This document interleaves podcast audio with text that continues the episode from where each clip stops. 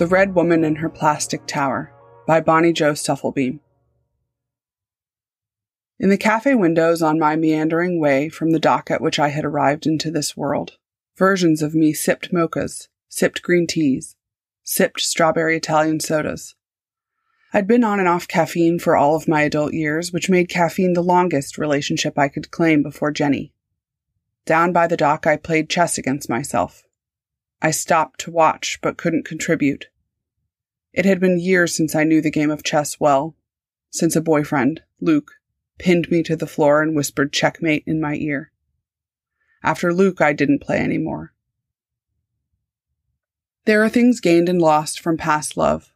Chess, a sexual position you can't bear to repeat. New knowledge of human nature. Restaurants you can no longer visit. Cafes, t-shirts, names, and virginities. I lost mine twice. As a teenager to a girlfriend I loved like comfort food, and the second time to an exotic stranger, a man I loved like an adventure. Those versions of me, the ones who smelled for the first time the sunlight of that first girlfriend's skin, or the musty stink of the stranger's pubic hair, they were here too, though I didn't know it at first. As I searched for the home I shared with Jenny, I passed the apartment of a boy I wanted to love but couldn't once upon a time. It had been years since I'd seen the dusty pink brick, one side covered in graffiti that spelled out the name of a woman I'd loved only for a moment.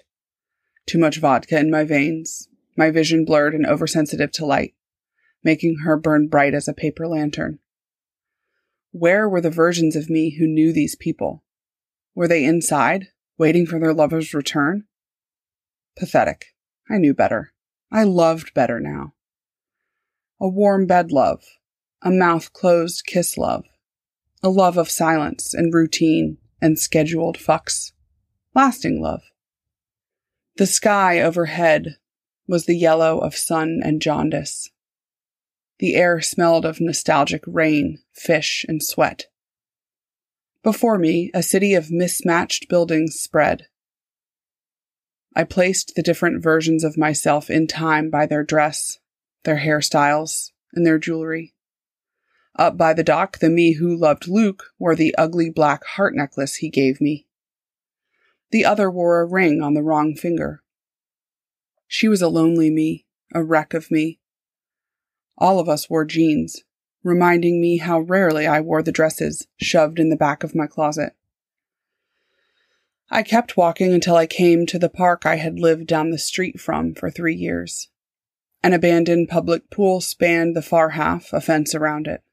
In the playground at the park's center, I once nearly got caught smoking pot by the cops. Five friends and I huddled in the tube at the top. Would I find myself hiding there? I climbed the slide the wrong way and crouched in the tunnel.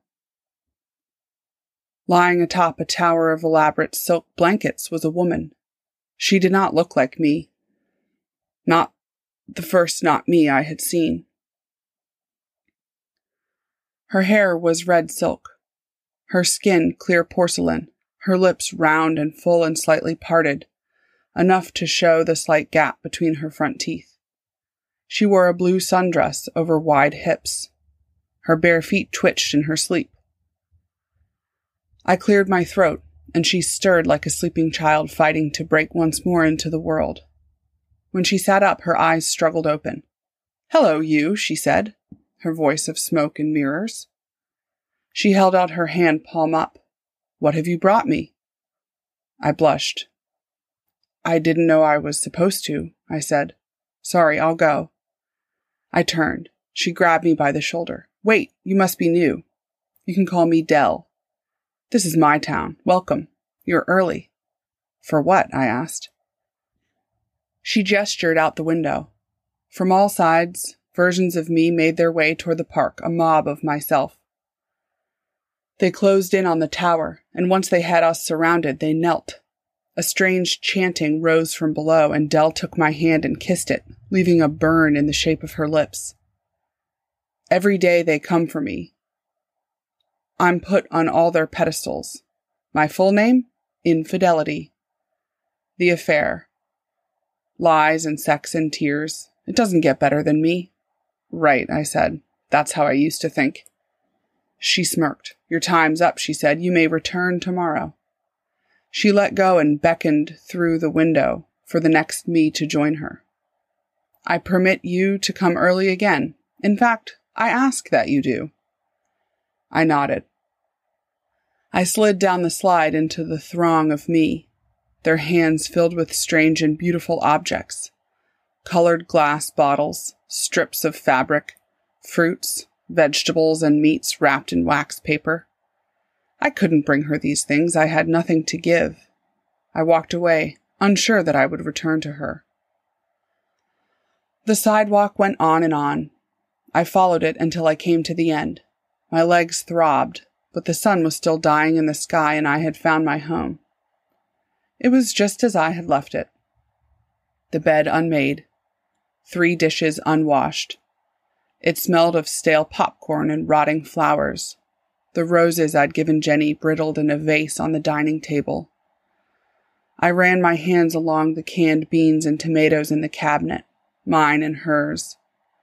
By my bed were stacked my journal and Jenny's book, which I had been putting off reading not because I suspected it of being terrible, but because I feared it might reveal that I did not know her as well as I thought I did.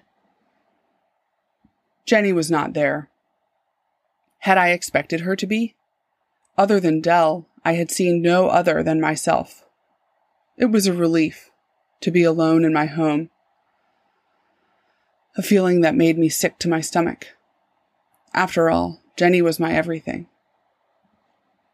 The next day, I chose one of Jenny's old roses, a gift for the red woman in her plastic tower, because she had asked me to join her, and it would be rude to ignore her request. While waiting for the time when I could go to her, I explored my past. I visited theaters where I had been overwhelmed with inspiration, my high school, which in this world was as tall as any mountain. I walked to the shore and found a stretch of sand I could not recall, but must have come from a childhood trip with family. Each of these places was populated by versions of me, all younger, all consumed with emotion I had let go of, whether soon after or years later. Love and lust and jealousy and loneliness and joy. I had missed these emotions, missed their fire eating me alive.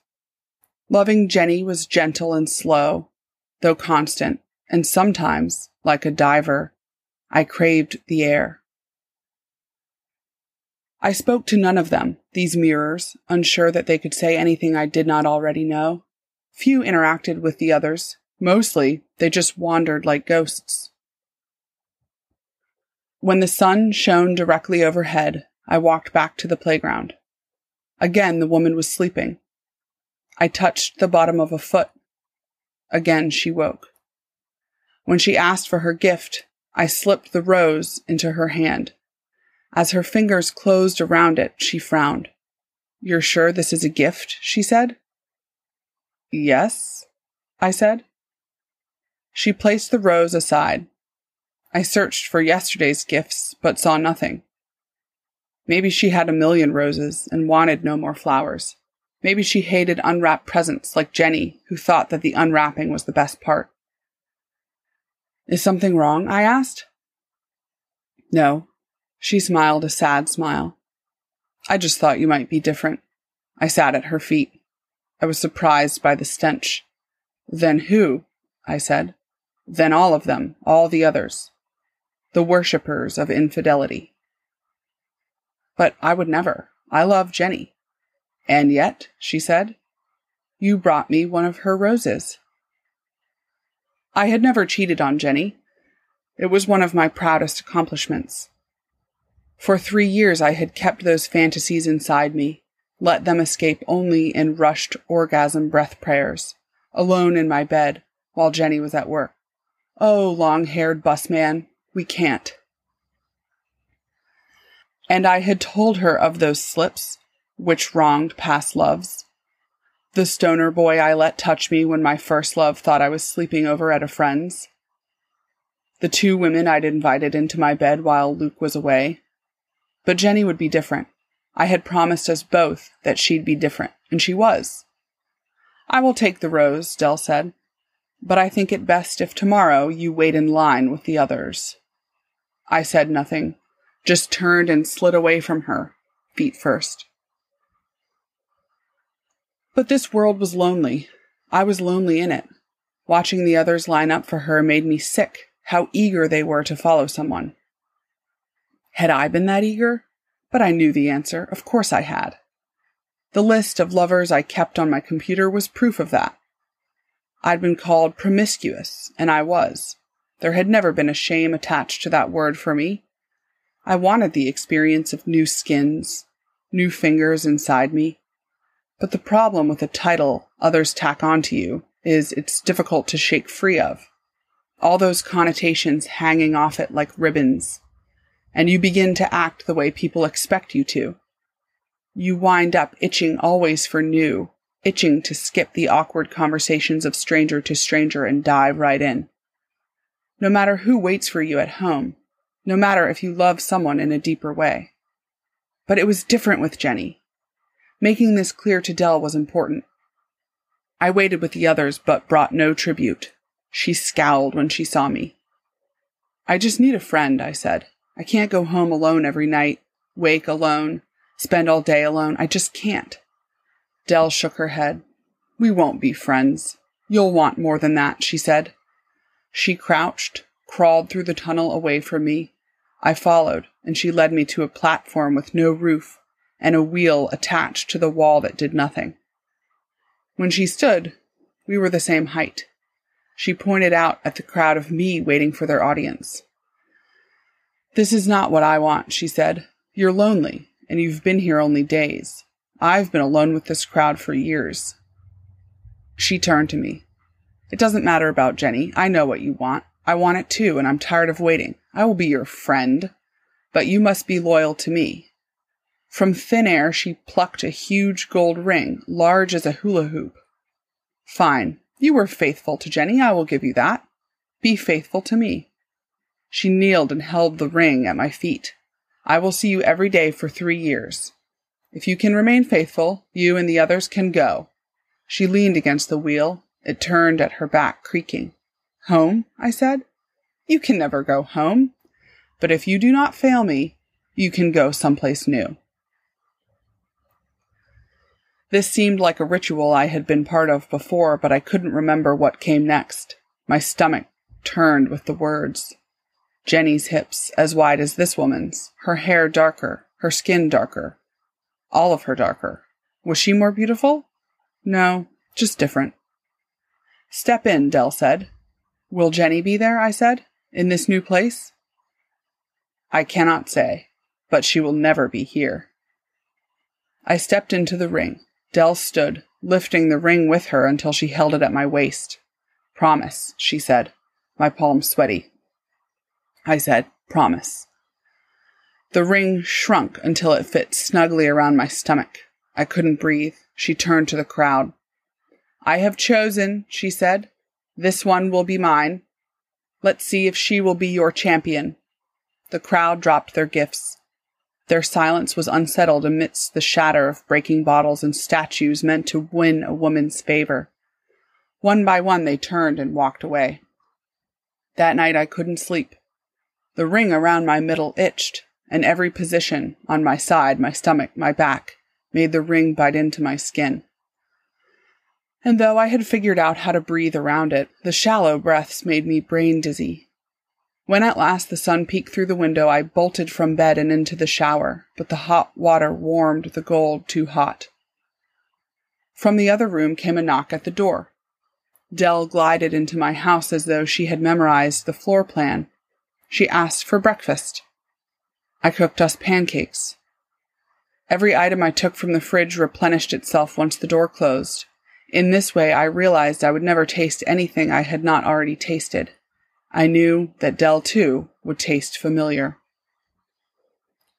She handled the fork and toast and jam just as I did, daintily, as though breakfast were meant to be consumed piece by tiny piece. Later, when she kissed me, she tasted of blueberries and maple syrup. We will be more than friends, she said. Let me see your ring. I stripped. She did too. Her naked body was a force. Muscular thighs and veins that made designs under her see through skin. Dark hairs leading a trail between her legs I couldn't help but follow. She kept her fingers hooked into the ring, moving me where and when she pleased. Complete control. Afterwards, she pulled me into her arms. I tried to pretend that she was Jenny, but she was not. I couldn't let myself be a liar on top of a cheat. It was like this for months, a routine Dell swept us into. I grew used to the ring. I grew used to forgetting for brief moments the shape of Jenny's face. One day I didn't think of her until night fell. Another day I stumbled over her name when speaking it. That's right, Dell said. What would your Jenny say to this? And she disappeared between my legs. After a year of living among but avoiding myself on the streets, I grew curious. I had only spoken to myself in small doses, frightened that too much would prove cringe inducing. But then I saw a younger me, a first year of college me, by a campus fountain misplaced in the middle of a park I visited in France. She sat with her bare feet submerged in murky water. I stopped and looked over her. She was thicker in the face, thicker around the thighs, more full of life. Back then, I used to spout the word love like a mantra. Before my skin hardened, before I realized not everyone deserves to be loved. The routine was tedious, and Dell had asked me to go out on my own for a walk, a pleasure she allowed me once or twice a week when I became irritable. Because I needed a dose of optimism, I stopped to talk to me. Aren't you scared of staph? That water is awful, I said. No, she said, I'm not scared of much. I wish that would be true forever. That's what you always say, you older ones. I sat beside her.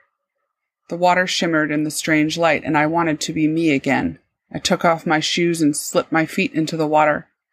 It was cold and unforgiving. I winced. How do you stand this? Water's freezing, I said. It's not, she said. Not unless you expect it to be. I dreamt about her, about me, slipping the ring over my head. I could breathe again. When Dell touched me, her hand burned a print on my thigh. Mine, she whispered. But I wasn't. I couldn't be. She was beautiful and bold, but familiar, like a sister. Jenny had been familiar too, but that familiarity came with time. Dell had been under my skin that first time I saw her.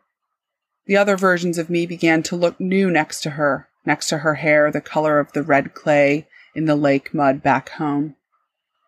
I hadn't found that lake mud here, not yet. Too many other places to see and not enough time. But I remembered the clay in my hand, squeezing out through my fingers. I thought of it as I squeezed Dell's thigh.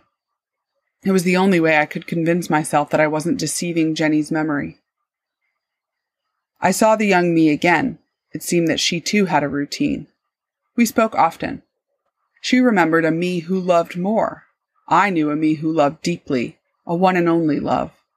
That's sad, she said, that you won't ever feel those first consuming feelings again, that you'll never touch another. But it's more than that, I said. I wanted to explain how it was different, but I couldn't find the words. She wouldn't understand. I didn't tell her about Dell.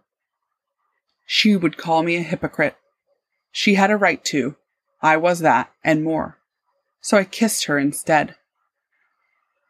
I wanted to confuse her and myself and the world we were part of. She tasted like my mouth, and when I ran my hand across her lips, I felt it in my body. It fascinated me, this mirror when she grabbed my hand and pulled me to a nearby alley where once, drunk sick and heartbroken, both of us had witnessed two cats wailing love cries one rainy evening, I didn't protest. I pushed her up against the brick wall and loved her like the smell of gasoline, intoxicating and dangerous and strangely sweet. Inside, she was as bitter as I was. I didn't tell her this. Over the next month, she came again and again in that alley, in my bedroom at night when Dell left to go wherever she went. To feel and be felt simultaneously. Intoxicating. I wanted more and more of it. I thought of Jenny very little. I thought nothing of Dell when she was not there. But the ring, it seemed, was permanent. What's this? the other me asked one night in my bed beside me. She wedged a finger in the crease and tugged. It stung for her to touch under there, like bull nettle. I wondered what had happened to that skin. I don't know, I said. It wasn't quite a lie. Does it hurt? Yes, I said. Of course it does. I told you, she said. Commitment's a bitch. We slept in each other's arms, breathing the same breath back to one another. But in the morning, when I opened my eyes, her blonde hair had gone red in the night, and her skin had gone light too, and her lips. I slept not beside a copy of myself, but beside Dell. Her breaths left her open mouth in shallow gasps. I didn't dare move. Finally, her eyes fluttered open. You thought I wouldn't know, she said. But I know you better than anyone, even Jenny. Who are you, really? I said. What is everyone here? I'm you. But you're not. I broke free of her, scooted against the wall. You look nothing like me. Yet, even as I said it, I knew it wasn't true, because the differences between the woman in my arms last night, the woman in the mirror, and this woman now were slight, as though tricks of some light. Looking at her made my head ache, so I looked away. You made me look this way. There's only so much adoration a person can take, so much longing before it changes them. Eventually, a label will make its mark on you. I look this way because you wanted it so bad. Someone to hurt. It's who you are, no matter whose ring you wear around your finger. And I remembered. A phantom itch on my finger. There had been a ring, hadn't there? Jenny had slipped it on to my finger as we sat in the shadows of a willow. We'd been boating. Will you? she asked. And I'd known right then that I was no longer the person I once was, that I no longer loved her. I can't, I said. And even then, it was as though I was watching someone else say it, watching a stranger place the ring back into her palm. The itch for newness was too great to keep a ring around my finger. Rings meant something I wasn't ready for. And then I was on the outside, looking at two lovers on a boat, their stomachs twisting with sick clarity, their mouths dry with the knowledge that they would never be as they were. Those feelings of no longer loving her had disappeared like a bad dream. And I wanted to hold Jenny in my arms and breathe into her body, but I couldn't speak. Take me home, the other me was telling Jenny. We're finished. And I was moving away on my boat, a ghost in the world of the living. The other me had expelled me in a moment of weakness.